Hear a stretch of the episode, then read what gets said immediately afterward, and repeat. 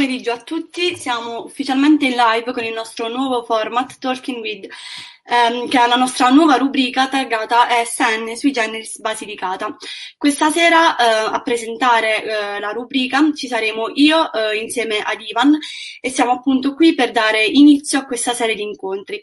Per quanto riguarda il nome di questi appuntamenti non è casuale, bensì è stato pensato eh, e costituito proprio per essere un momento di condivisione e di esperienza di vita e di idee che possono essere di ispirazione per i giovani e non solo, e soprattutto che possano essere un punto di partenza per continuare a credere e sognare eh, in questo momento così particolare.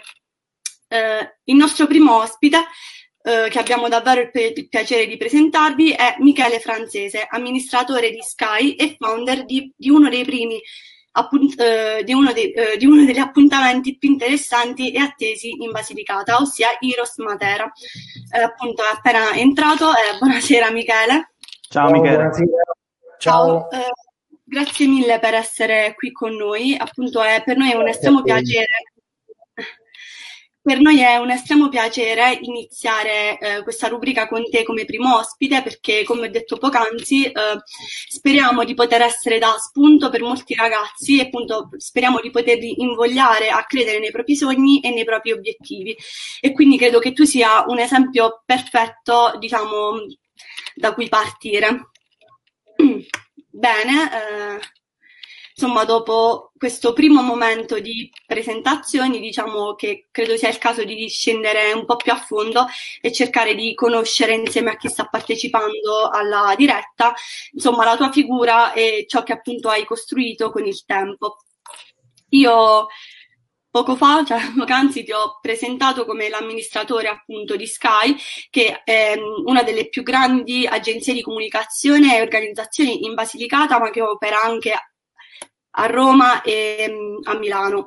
Eh, proprio grazie al tuo lavoro, insomma, eh, proprio grazie al tuo lavoro con il mondo del digitale hai sicuramente una, una buona dimestichezza eh, e sappiamo che ehm, e sappiamo che sei riuscito a trasporre uno dei tuoi più grandi eh, successi completamente in digitale. Inoltre, proprio prima di eh, iniziare con la diretta, io ed Ivan stavamo parlando eh, di questo nuovo, che poi in realtà nuovo non è, modo di eh, organizzare gli eventi online, che eh, diciamo è diverso da, dal classico modo a cui noi siamo abituati, magari per certi versi può sembrare anche um, meno coinvolgente, però mh, sotto tanti altri punti di vista risulta essere più comodo in quanto eh, appunto a livello organizzativo sicuramente è più pratico, anche a livello economico eh, permette una certa mh, facilità, mh, insomma una certa facilità di organizzazione e soprattutto permette di coinvolgere eh, molte più persone.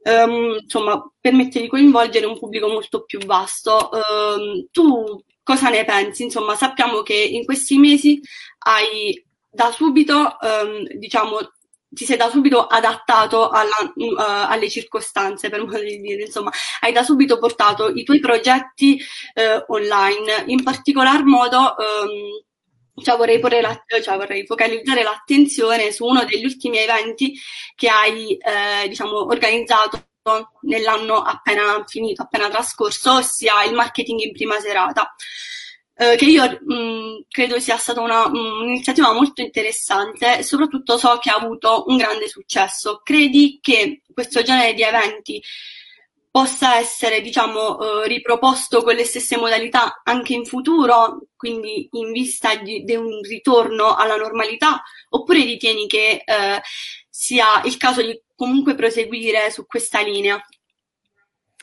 Allora, Provo ad andare con ordine. Eh, intanto una piccolissima precisazione, non sono l'amministratore di Sky, sono il direttore generale, però piccolissima, ripeto, non, non fa veramente nessuna differenza. Eh, intanto grazie per avermi ospitato e perché insomma ho fatto l'università anch'io, non so se voi siete tutti iscritti all'università di Basilicata, immagino di sì. Sì. Eh, Ok, perfetto. Eh, sicuramente la Basilicata ha bisogno di tanta ispirazione perché per, per, certi versi purtroppo a volte siamo un po' fuori da, eh, da tante dinamiche che mh, succedono a Roma, a Milano e quindi essere qui con voi e poter magari ispirare qualcuno è sicuramente una cosa che mi, mi fa molto piacere. Ehm, effettivamente mh, il grosso della nostra attività era quello dell'organizzazione degli eventi, oltre a fare marketing digitale ci occupavamo e ci occupiamo di organizzare eventi, per cui quando a marzo Conte è andato in televisione e ha detto da oggi non si fanno più eventi, insomma eh, le, le, gambe sono un po' tremate sicuramente. E, ehm, però devo dirvi che ci siamo ci siamo subito lanciati, abbiamo provato a capire intanto quali fossero le tecnologie, le modalità che già consentivano di fare eventi online banalmente StreamYard l'ho scoperto eh, qualche giorno dopo la chiusura, forse il 4 5 marzo, cercando online e, e, ho scoperto che c'era questa piattaforma che in realtà esiste già da qualche anno, però che nessuno di noi si è mai interessato di utilizzare o di scaricare. Ed è una piattaforma che con pochissimi dollari, 9 dollari, 19 dollari, ti consente già di fare tantissime cose. Poi ci sono tanti altri prodotti che sono stati sviluppati in questi anni e che nessuno di noi si è nemmeno filato per sbaglio. Eh, e ci sono stati per esempio piattaforme americane che consentono addirittura di essere presenti in realtà virtuale, 3D, cioè ci sono tantissime tecnologie già disponibili. La verità che ho capito io, cioè il mio pezzettino di verità è che al di là della, eh, della, tecnologia che viene utilizzata, secondo me una cosa che è ancora molto importante è il contenuto. Cioè se oggi avessimo il caschetto 3D invece di essere in una telecamera, ma stessimo dicendo delle fregnacce o delle fesserie, non avremmo sicuramente molto più interesse da parte delle persone. Quindi rimango convinto che un buon evento, una buona iniziativa deve avere innanzitutto dei buoni contenuti. Questo, eh, questa è una regola che vale sia quando fai mille chilometri per andare a vedere un ospite, sia quando sei da casa, magari in pigiama, eh, non, alla fine il concetto è appunto lo stesso. Eh, certo non vi nascondo che un evento come quello che hai citato tu, Iros, che è stato per cinque anni un po' il, eh, diciamo il, un po' l'incubo e il sogno delle mie giornate, perché abbiamo veramente passato ore e ore e ore durante tutto l'anno per organizzarlo, non ti nascondo che organizzarlo in digitale è stata una cosa completamente diversa e non, voglio dire, non, non, ritengo che non abbiamo generato la stessa emozione di quando 1500 persone si sono ritrovate a Maratea, un, un piccolo paesino di periferia della regione più piccolo, una delle regioni più piccole d'Italia al sud, e portare 1500 persone veramente da tutta Italia e a volte anche dal resto del mondo ha generato una forza, un'energia completamente diversa da quella di una roba fatta online. Quindi io non Spero comunque che in qualche modo noi possiamo ritornare nel giro di qualche mese eh, alla realtà che conoscevamo. Probabilmente non sarà più la stessa, nel senso che una volta scoperte determinate tecnologie, determinate comodità, eh, vorremmo utilizzarle e continuare, e continuare, a utilizzarle, cercando di prendere il buono da queste nuove tecnologie e però senza dimenticare che alla fine l'approccio fisico, l'approccio umano rimane comunque la nostra, fortunatamente prerogativa di esseri umani, quindi perché abbandonarlo assolutamente? Michele, grazie per, uh, innanzitutto per l'assist, perché non potevamo non menzionare appunto Heroes, però uh, molti dei nostri spettatori uh, sicuramente sapranno uh, cos'è Heroes, magari alcuni di loro avranno avuto la fortuna soprattutto di, di, parteciparvi, però magari degli altri ancora non lo sanno, ne hanno sentito magari solamente, solamente parlare. Quindi eh, abbiamo l'occasione di averti qui con noi e ci piacerebbe che eh, ci spiegassi innanzitutto cosa è Iros, per chi non lo conoscesse, da dove nasce, qual è stato il percorso e quali sono i valori fondanti, magari anche in sole tre parole, eh, di, di Iros, quali sono i valori su cui si basa. Tu mi, sei tu che mi inviti a nozze, mi, mi dai tu un assist. Avete un paio d'ore di tempo, sì? No, scherzo, sarò brevissimo. Finché StreamYard non ci blocca. Esatto, esatto. Allora, guarda, Heroes è stata una cosa nata quasi per gioco con eh, l'altra founder che è Andreina Serena Romano, che saluto.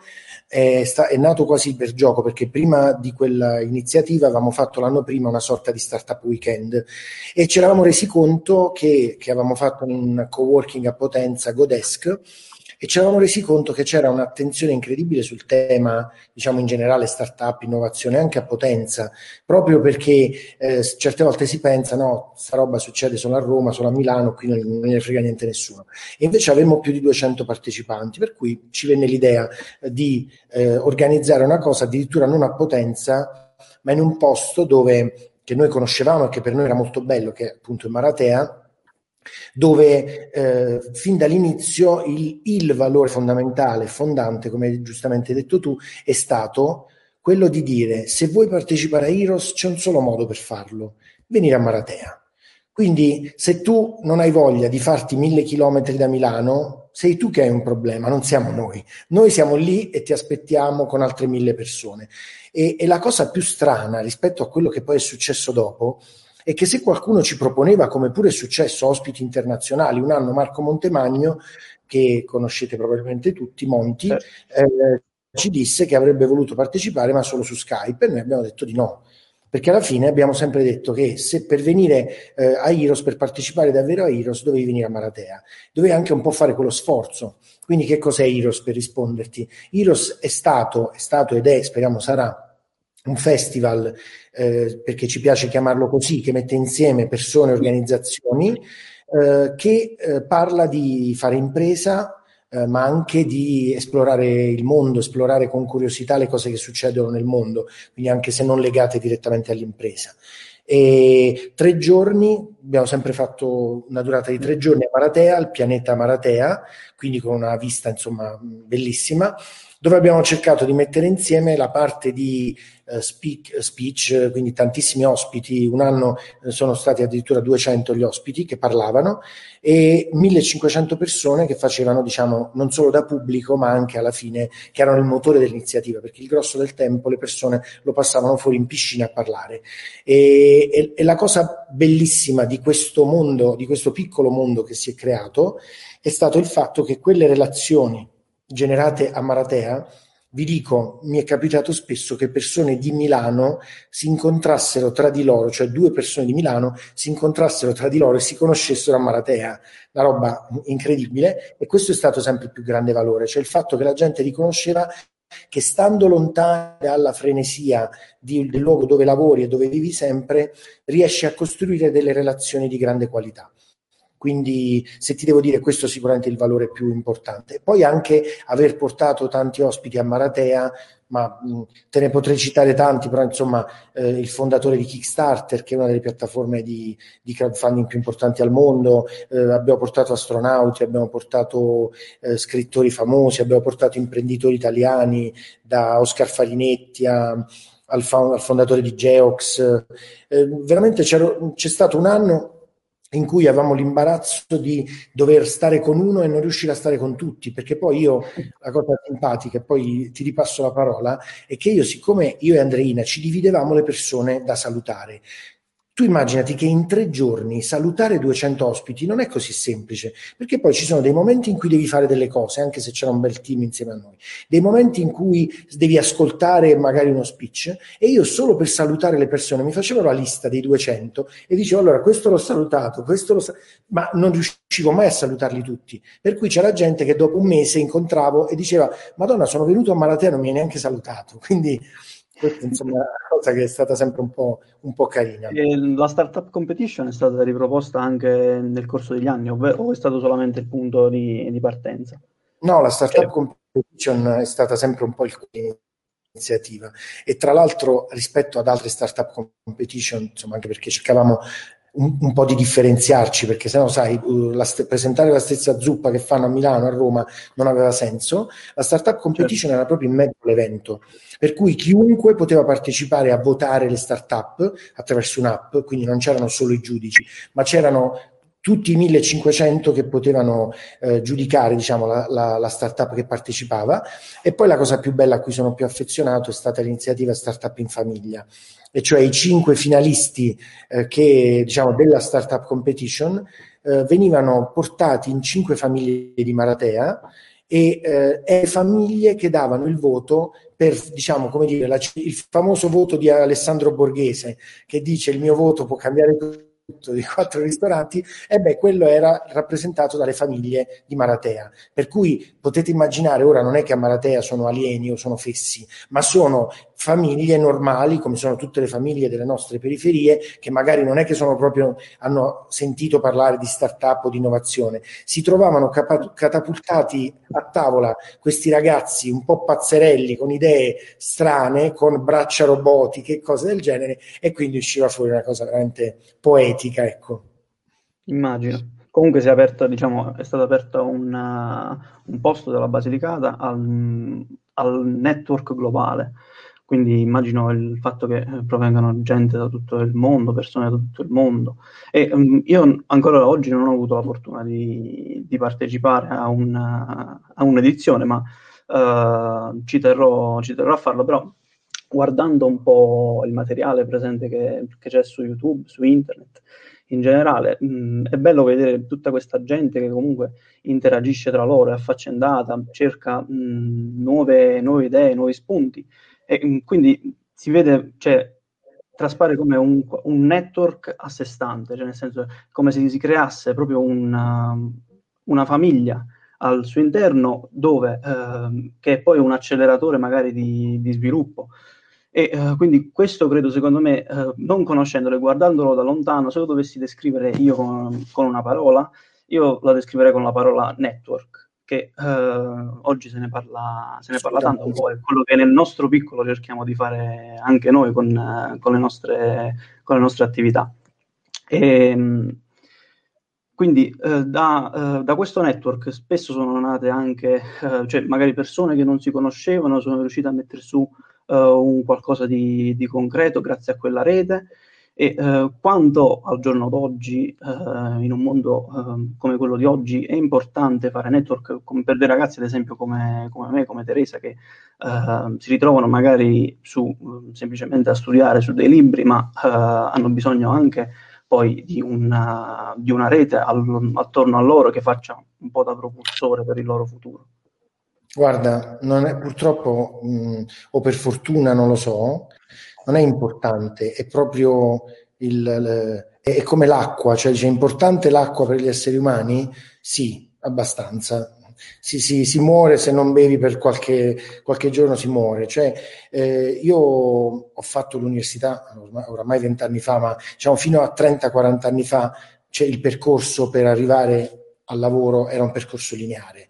Lo sapevi, ora che avessi la raccomandazione o meno, tu finivi la scuola superiore, al massimo facevi l'università e poi sapevi che avresti fatto un concorso, avresti trovato un posto di lavoro. Punto. Il 90% delle persone lo trovava, il 10% si arrabattava un po', ma in ogni caso in qualche modo la sfangava. Oggi non è così. Oggi questo percorso lineare non esiste più, c'è una grandissima competizione, forse anche positiva, perché alla fine si può fare veramente tanto di più di quello che si poteva fare 40 anni fa, ma l'unica cosa che vi potrà sostenere è il network che vi sarete costruiti, diciamo, già a partire dagli anni dell'università. E la cosa bella è che oggi la differenza con prima è che questo network voi lo potete costruire veramente anche da casa quindi non c'è più bisogno diciamo, di sbattersi, viaggiare. Eh, oggi diciamo, da, da, casa attraverso un po' i social network, oggi penso a Clubhouse, non so se avete, ne avete sentito parlare, il nuovo social network solo vocale, io ci sono entrato da due giorni e sto già facendo come un pazzo. Eh il network alla fine è linfa, è un po' una linfa vitale, cioè eh, costruire delle relazioni con le persone che poi un giorno la cosa bella è quasi che quasi per magia eh, si allineeranno i pianeti e voi vi ritroverete che avrete bisogno di qualcuno che vi connette a qualcun altro e lo avrete conosciuto magari per sbaglio una volta. Quindi il network è proprio essenziale. La, la, la, dove, mi rendo conto che è una, un po' è un, una predisposizione che bisogna avere, cioè, non è che ci si può imporre di mettersi a fare network, però è diventato veramente una cosa essenziale. Quindi il consiglio che do a tutti ed iniziare a costruirsi un piccolo network. Magari un piccolo network significa inizialmente locale, eh, fare proprio uno schema, diciamo, qual è, che cosa voglio fare nella vita, che cosa penso di voler fare nella vita. Beh, se penso di voler lavorare nel settore spaziale, inizio a capire chi sono le organizzazioni, chi sono le persone che possono aiutarmi a entrarci, anche perché trovare lavoro oggi molto, in molti dei casi non è un percorso, come dicevamo prima, per cui mando il curriculum e mi prendono, magari, è mando il curriculum, poi ho un amico su LinkedIn che è connesso a quella persona che mi dice sì, sì, guarda che Ivan è in gamba, quindi fagli un colloquio, perché ne arrivano 3.000 di curriculum e per scegliere fra quei 3.000 c'è anche bisogno di quella che una volta in senso negativo era la raccomandazione. Oggi invece il senso della raccomandazione è diventato anche positivo della serie io raccomando Ivan per quella posizione, perché lo conosco e so che è in gamba, non perché è figlio di non so chi. Quindi il network, eh, per rispondere alla tua domanda in maniera secca, è la linfa vitale di cui dovete iniziare a, eh, volente o nolente, a interessarvi. Sono d'accordissimo. E, mh, oggi, nel, cioè nel, contesto di oggi, mh, siamo abituati anche un po' con uh, certi usi sbagliati che se ne fanno spesse volte dei, anche dei social network. Abbiamo mh, ci vengono comunicate spesse volte i racconti di, di personaggi, dei grandi imprenditori che uh, vengono illustrati sempre come persone vincenti, che non hanno diciamo, mai commesso un errore nella mia vita, fatto uno sbaglio. E in pochi si soffermano su quelli che invece sono gli ostacoli che questi hanno trovato sulla loro strada e magari quelli che sono stati i fallimenti che eh, sono stati necessari per arrivare a un certo risultato e uh, questo credo che abbia generato attorno alla parola fallimento una sorta di tabù. E questo se ne, si evince anche sul, nostri, sul nostro impianto giuridico, secondo me, sulla parola come viene riportata. Nei, nei, nostri libri giuridici, perché eh, in altri posti del, del, mondo viene percepita in maniera, in maniera diversa, però secondo a mio avviso la colpa è anche in questo modo di comunicare i grandi personaggi che sono dei personaggi sempre ehm, vincenti. Quindi tu nel, nelle tue attività, che, eh, cioè, mh, tutte queste persone che eh, conosci migliaia di start-up, di imprenditori, e quindi sicuramente hai conosciuto tantissime storie e quindi avrei, sarei stato comunque a conoscenza anche di quel, qualche piccolo fallimento e di come questo fallimento sia stato il seme che abbia fatto germogliare poi magari grandi, eh, grandi idee, grandi progetti. Quindi ti chiedo come possiamo uscire da questo, questa ottica che ritengo eh, sbagliata e quindi se nella tua storia o nel, nelle storie dei tanti start-up e imprenditori con cui tu collabori ogni giorno ci sono dei fallimenti che hanno segnato il punto di partenza per progetti ancora più, più grandi e che ad oggi conosciamo come progetti vincenti? Allora, guarda, se, se, se vuoi parto diciamo brevissimamente da, dai miei fallimenti. I miei fallimenti sono stati tanti. Eh, una volta partecipa- partecip- ho partecipato all'iniziativa che non so se conoscete, si chiama La Notte dei Fallimenti, che è una cosa che si fa in tutto il mondo. Eh, è un'iniziativa che si fa in tutto il mondo che ha inventato un tizio, un surfista americano, eh, che mm, eh, diciamo, io ho partecipato alla sessione di Roma e quindi quella volta per presentare le slide per parlare mi sono, ho fatto un po' diciamo, una, una, raccolta di tutti quelli che sono stati i miei fallimenti e sono stati tantissimi a partire dall'università. Eh, per me l'università è stato un fallimento totale, cioè io ho iniziato eh, l'università a Potenza, ho fatto ingegneria per due anni, poi pensando che il problema fosse Potenza ho fatto eh, ingegneria a Roma, informatica per anni. Poi pensando che il problema fosse Roma, ho fatto lettere a Potenza per quattro anni e dopo otto anni di meritatissima e onoratissima carriera universitaria e 25-26 esami da, che andavano da fisica 1 a lettere moderne, lettere contem- letteratura moderna e contemporanea, mi sono reso conto che probabilmente avevo delle cose che mi piacevano di più nella vita e per me il fatto, per esempio, di non laurearmi in lettere, sebbene avessi fatto già 19 esami e me ne mancassero solo 4, probabilmente un fallimento, quello che i miei genitori considererebbero sicuramente il mio più grande fallimento, è stato il momento in cui ho iniziato a fare le cose che mi sono piaciute di più nella vita. Ora, con questo il messaggio non è non vi laureate, ovviamente, sarebbe stupido, ma, ma, quel momento di caduta e anche di, insomma, eh, dopo otto anni non laurearsi è stato per me un grande inizio, perché poi mi sono lanciato nel mondo degli eventi e mi sono reso conto che avevo proprio una voglia pazzesca di lavorare dopo tanti anni passati sui libri e, e, ho iniziato a fare cose un po' con, forse un po' con una voglia proprio di riscatto, cioè quello che mi ha guidato sempre, soprattutto nei primi anni, è stata una voglia di, di, riscattarmi da questo periodo universitario che sicuramente non mi aveva dato soddisfazioni ed ero lì pronto veramente a mangiarmi la terra, per fa, cioè fare delle cose veramente, uh, lavorare inizialmente, quando ho iniziato a lavorare lavoravo 15-16 ore al giorno, cioè non dormivo la notte, una roba, una follia. Quindi no, i fallimenti sono spesso, a meno che non sono tragedie ovviamente, però sono una cosa di cui ci si dovrebbe nutrire. Le storie di imprenditori che hanno fallito e hanno fatto delle cose molto migliori dopo, dopo, sono veramente tantissime, inutile dirlo, non l'ho conosciuto anche se mi sarebbe piaciuto, Steve Jobs penso che sia l'esempio più eclatante di tutto questo, cioè un imprenditore che viene cacciato dalla sua impresa e poi viene ripreso perché senza di lui la sua impresa stava praticamente fallendo e da lì l'ha portata a essere una delle 4-5 aziende più importanti al mondo, io penso che non c'è un altro esempio eh, diciamo più importante. Io personalmente conosco tantissime start-up che hanno fallito come dire, la loro prima idea, magari anche la seconda o la terza, e poi hanno ingarrato quelle successive. Che cosa ti dà il fallimento? Se tu lo analizzi bene, il fallimento ti dà senz'altro la conoscenza, eh, ti dà, cioè se tu appunto te ne nutri, ti fa capire tanti errori che non devi rifare. Questo sicuramente non esiste nessun libro che ti dice ecco una lista di, di errori da evitare, perché tutti noi l'unico modo di evitare gli errori è farli e poi evitarli. Conoscete qualcuno a cui è stato detto no, ma non ti fidanzare, no, ma non ti...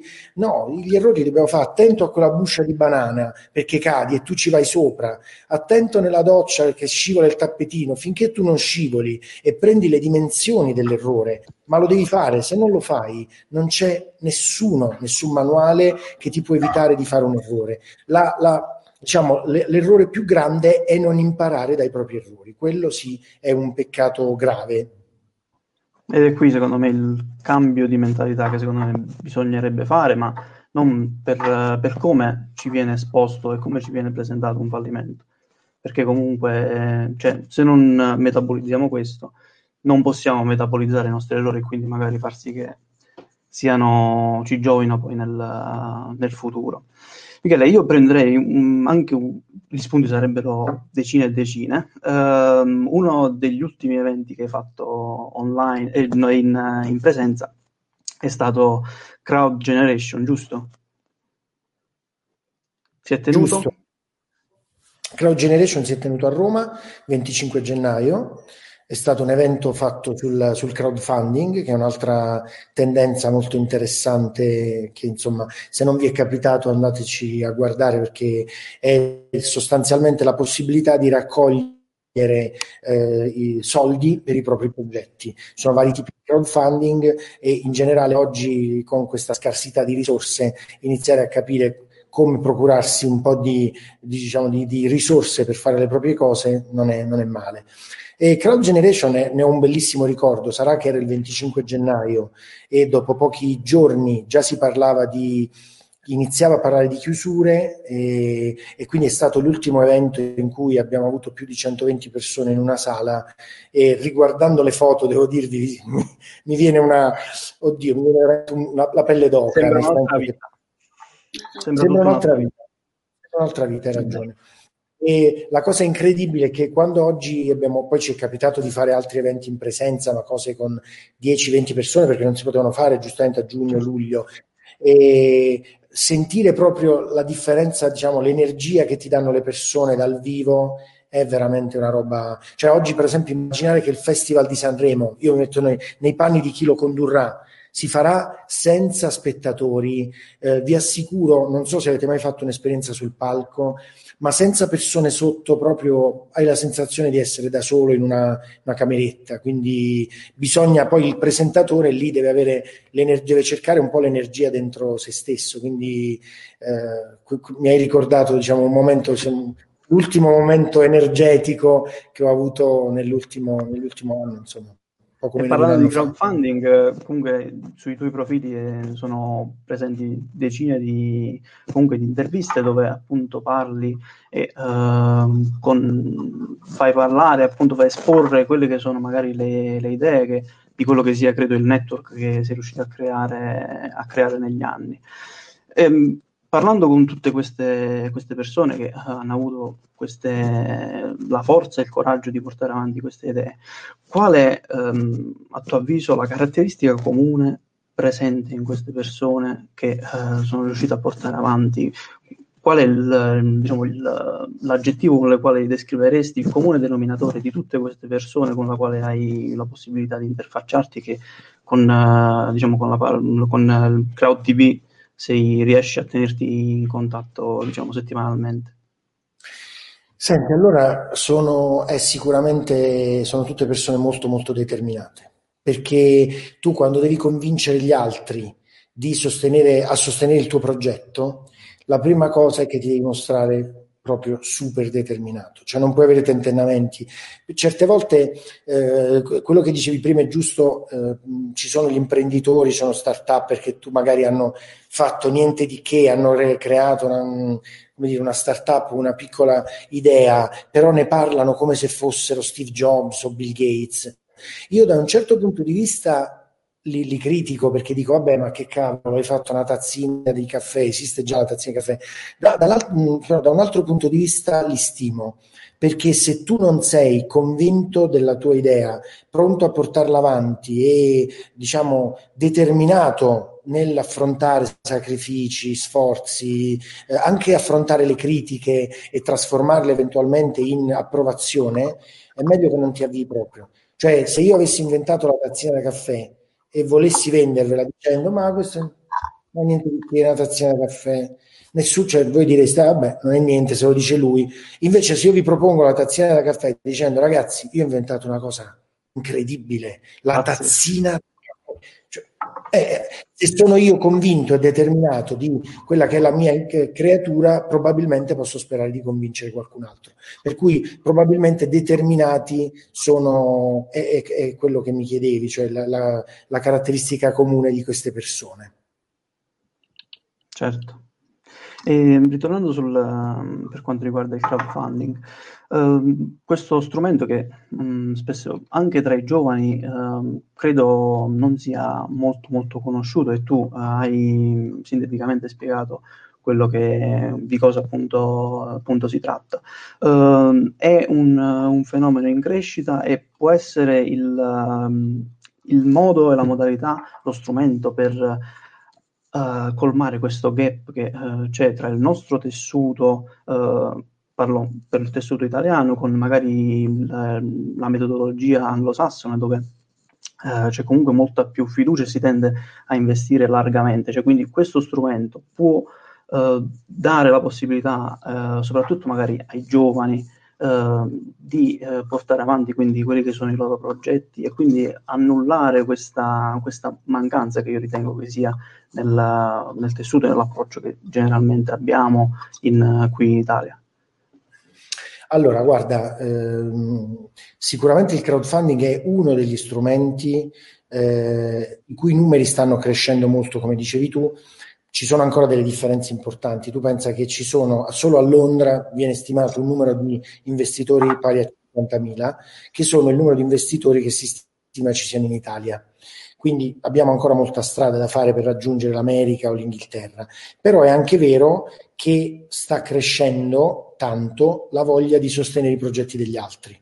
E, e questo è molto bello perché secondo me racchiude due obiettivi. Da un lato la possibilità per i piccoli investitori che hanno voglia diciamo, di fare qualche scommessa, se, se, se, vogliamo, piuttosto che investire in borsa su aziende che stanno dall'altra parte dell'oceano e mettere mille euro eh, su Apple, che già benedica non è che non ce ne ha, eh, mettere gli stessi 1000 euro probabilmente con, una possibilità, con un rischio di ritorno molto più alto, perché è chiaro che se tu investi in una piccola idea che ancora non ha dimostrato di poter essere eh, vincente sul mercato, hai un rischio elevatissimo di questo investimento, però allo stesso tempo secondo me è un rischio che vale la pena correre perché si sostiene allo stesso tempo un'economia, cioè la nostra economia ha bisogno di risorse per essere sostenuta, che sono anche risorse economiche, eh, cioè nessuno può avviare una startup, un'impresa, un'idea senza risorse. E, e, e queste risorse non possiamo pensare che vengano da mamma e papà oppure da come era una volta dalla pensione dei nonni, anche perché fra poco dobbiamo vedere se i nonni, insomma, la pensione l'avranno ancora, quindi anche lì siamo un po' in difficoltà sulla paghetta, quindi ci vuole senz'altro, cioè è, è, una delle cose che potrebbe dare una spinta alla nostra economia. Pensiamo che in questi ultimi anni eh, è cresciuto sempre del 40-50% all'anno, cioè parliamo, siamo arrivati a cifre intorno ai 100 milioni di investimento su 100-150 progetti. Significa che eh, ogni progetto ha, ha preso una bella cifra, sono progetti che hanno raccolto 5-6 milioni eh, però purtroppo i livelli che si raggiungono in America noi ce li possiamo ancora sognare. Vi faccio solo un esempio, Clubhouse, che è quello di cui parlavamo prima, allora, è un'applicazione poco più di sei mesi fa, dopo quattro, dopo quattro mesi valeva 100 milioni e, un fondo ha investito 20 milioni cioè investito 20 milioni, però adesso Clubhouse praticamente si sta espandendo in tutto il mondo. Cioè avere soldi su un buon progetto è quello che fa la differenza tra eh, riuscirlo a portare in tutto il mondo e rimanere fermi nella propria piccola realtà, perché per espandersi servono soldi per il marketing, per la ricerca, per le risorse umane.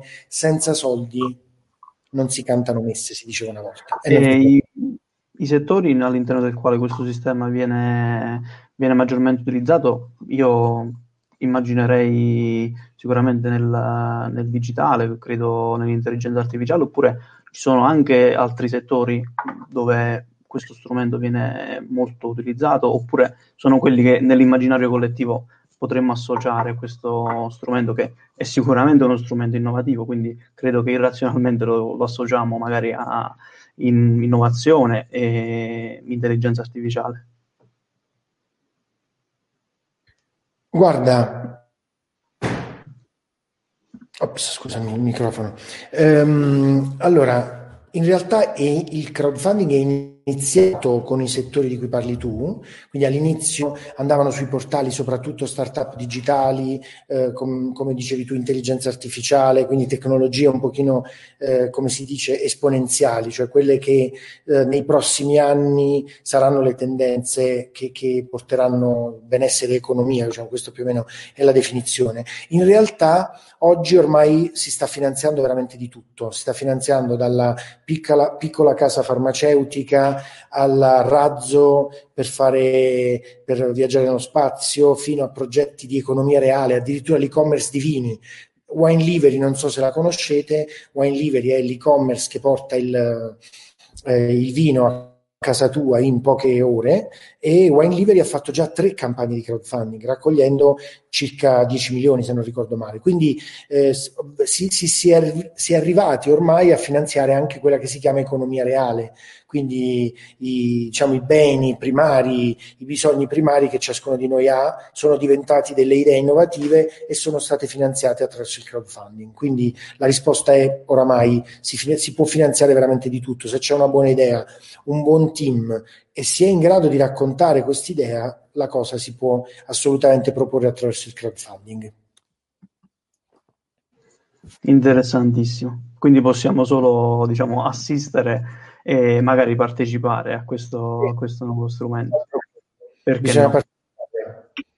Certo. Bene Michele, um, allora in, in, ti faccio un grazie uh, finale, però uh, volevo da te un ultimo, un ultimo, spunto. Oggi parlando di, di Heroes, uh, quindi io prima ho citato la, la parola network e eh, ne abbiamo, ne abbiamo discusso, e grazie innanzitutto per gli spunti. Però eh, mi verrebbe da chiederti, il, il network globale che eh, con eh, la tua sapienza sei riuscito a, a creare con, con, uno strumento che, che è quello di, di Heroes, quindi si è creato un network globale è riuscito a, um, ad avere dei ritorni uh, anche impercettibili su quello che invece è il, uh, il tessuto uh, sociale locale. Quindi dal, il network globale è riuscito ad avere delle ripercussioni positive sul, sul, sul tessuto sociale locale e ehm, se sì, come possiamo migliorarlo oppure se no um, a chi dobbiamo magari attribuire le cause, quindi se magari noi eh, siamo un po' resti o dormienti su questo, oppure uh, magari chi dovrebbe veicolare, uh, quindi pensiamo magari alle, alle istituzioni, questo um, diciamo capitalizzare quello che i, i sing- le singole persone private sono riuscite a fare per far sì che tutti quanti ne, ne giovino. Quindi cosa possiamo fare in meglio e come possiamo migliorare questo? Allora, guarda, sì, eh, sicuramente senza arrivare a dare figurati proprio delle colpe, però c'è a volte ho avuto la sensazione, ti dico sinceramente, che ci fosse un po' un'opportunità sprecata per il territorio, perché non solo avevamo lì delle persone incredibili con cui sarebbe stato utile fare affari proprio. E ti cito un esempio. Uh, allora, anzi te ne cito due. Eh, due anni fa, l'edizione di due anni fa, che è stata l'ultima poi che abbiamo fatto in presenza, eh, è venuta una signora, una signora che avrà avuto 55 anni, da Sapri. Sapri, un paesino a, a 10 km da Maratea. Eh, è venuta il primo giorno, alle 9, alle, la biglietteria apriva alle 11 e lei è arrivata da sola. L'ho vista arrivare, buongiorno signora. Ah, io ho visto ma non so dove l'aveva visto su Facebook. Ho visto che un'iniziativa qui che si chiama Heroes e vorrei partecipare. E ho detto, signora, prego, si accomodi. Non aveva il biglietto, ma l'ho fatta entrare perché non era neanche aperta la biglietteria, quindi non, non aveva senso. La signora, che era venuta per dare un'occhiata, ha preso l'albergo ed è rimasta tre giorni, pur essendo a Sapri, quindi voglio dire 10 chilometri, si è fatta tutti gli incontri, l'ho sentita parlare con chiunque e alla fine, poi ci siamo un po' persi di vista, alla fine dell'evento lei è andata via e mi è venuta a ringraziare e mi ha detto, ha detto guarda Michele io ti ringrazio tu mi hai fatto entrare io, e mi ha fatto vedere che si era presa qualcosa come un centinaio di cellulari ha detto io non so, non so, chi devo chiamare prima, ha detto conosciuto, speaker, persone, eh, gente con cui voglio fare business. Questa signora aveva un'associazione di commercialisti, quindi dire lei è venuta lì e ha capito il potenziale che poteva avere per lei, non per noi, perché alla fine lei non ha pagato il biglietto, a me personalmente non mi ha fatto nessun favore, era una persona in più, per carità, ma eh, a volte ho avuto un po' la sensazione di una, mm, diciamo, la sensazione di eh, un'occasione sprecata. Ecco, te lo dicevo perché l'altro esempio è stato quando è venuto Oscar Farinetti che noi abbiamo pubblicizzato da morire. E Oscar Farinetti è venuto, ha fatto il suo incontro, è stato tra l'altro uno degli incontri forse più belli perché ha detto delle parole stupende, tant'è vero che poi il suo intervento l'abbiamo utilizzato come spot per l'edizione eh, 2018 e, e, tra l'altro vi invito a guardarlo scrivendo Oscar Farinetti Heroes dovrebbe uscire eh, perché lui dice proprio fare impresa è, è, è bellissimo, è essere eroi, è, diciamo, è, complicato, alla fine ti svegli ogni mattina con la salivazione proprio interrotta. Farinetti è il CEO di Italy, giusto? Esatto, che è uno di quelli che prima aveva fatto non mi ricordo, Ronix, insomma è un imprenditore eh, diciamo con le palle, se non so se, se si può dire. Sì, sì, e, è stato, esatto. È stato bello perché quando è venuto Farinetti a un certo punto è venuto un produttore del Pollino, anche lì in quel caso si è venuto senza avere il biglietto e ha detto io vorrei incontrare Oscar Farinetti perché ho un prodotto che vorrei portare da Italy. E noi glielo abbiamo fatto incontrare, si sono visti, cioè gliel'ho portato e non so che cosa hanno fatto dopo, però rendetevi conto che se oggi io voglio portare un prodotto dentro Italy, devo fare una trafila all'ufficio acquisti, non so se mi calcoleranno. Lui ha avuto l'opportunità di parlare con Oscar Farinetti in persona magari scambiandosi semplicemente un biglietto, avendo anche una piccola, diciamo, raccomandazione, nel senso, avendolo certo. conosciuto. Questo per dire che probabilmente i territori limitrofi, le comunità limitrofe avrebbero potuto utilizzare di più, proprio sfruttare di più il fatto che c'era qualche fesso che stava portando qualche migliaio di persone lì e venirsi proprio a, ad appropriare diciamo, di quell'evento. Invece, purtroppo, il grosso delle presenze è sempre stata da, da, fuori. Però, voglio dire, questo probabilmente a volte è anche stato un limite nostro di comunicazione, perché si tende sempre a comunicare di più eh, e a fare sacrifici pur di fare venire gente da fuori perché consideriamo un valore che ci siano baresi, napoletani, pugliesi, eh, in generale milanesi, romani, piuttosto che lucani. Invece, quindi se devo dare qual- le colpe a qualcuno, le do prima di tutto a noi, più che darle a qualcun altro. E bisogna sforzarsi di più per far conoscere l'opportunità a livello locale e cercare di far venire tante persone dalle nostre comunità che ne gioverebbero sicuramente proprio perché sono un po' fuori da, dai giri dell'economia che conta, se vogliamo dire così, cioè i luoghi dove si fa networking che possono essere Milano, Bologna, Roma, Torino. Certo. Va benissimo Michele, io ti, ti ringrazio davvero per, per, la disponibilità, perché sei stato subito disponibile e uh, oggettivamente per, uh, per, la nostra breve ma uh, interessantissima veramente discussione. Quindi grazie, grazie ancora e ci vediamo presto. Io passo un attimo la parola a Teresa e, e grazie. Ma figurati, grazie a voi.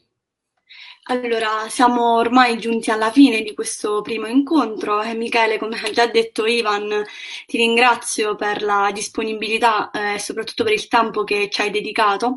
Mi auguro che in futuro potremo avere di nuovo l'occasione di eh, di collaborare insieme in altri progetti, in altre idee e, e quindi eh, grazie a nome di tutti quanti. Eh, invece per quanto riguarda tutti coloro che stanno seguendo con noi la diretta, eh, vi informiamo che nell'arco della prossima settimana uscire, eh, lanceremo già il prossimo evento con un altro interessantissimo ospite e quindi ringraziamo tutti quanti per l'attenzione e vi auguriamo un buon proseguimento di serata. Quindi grazie a tutti e alla prossima.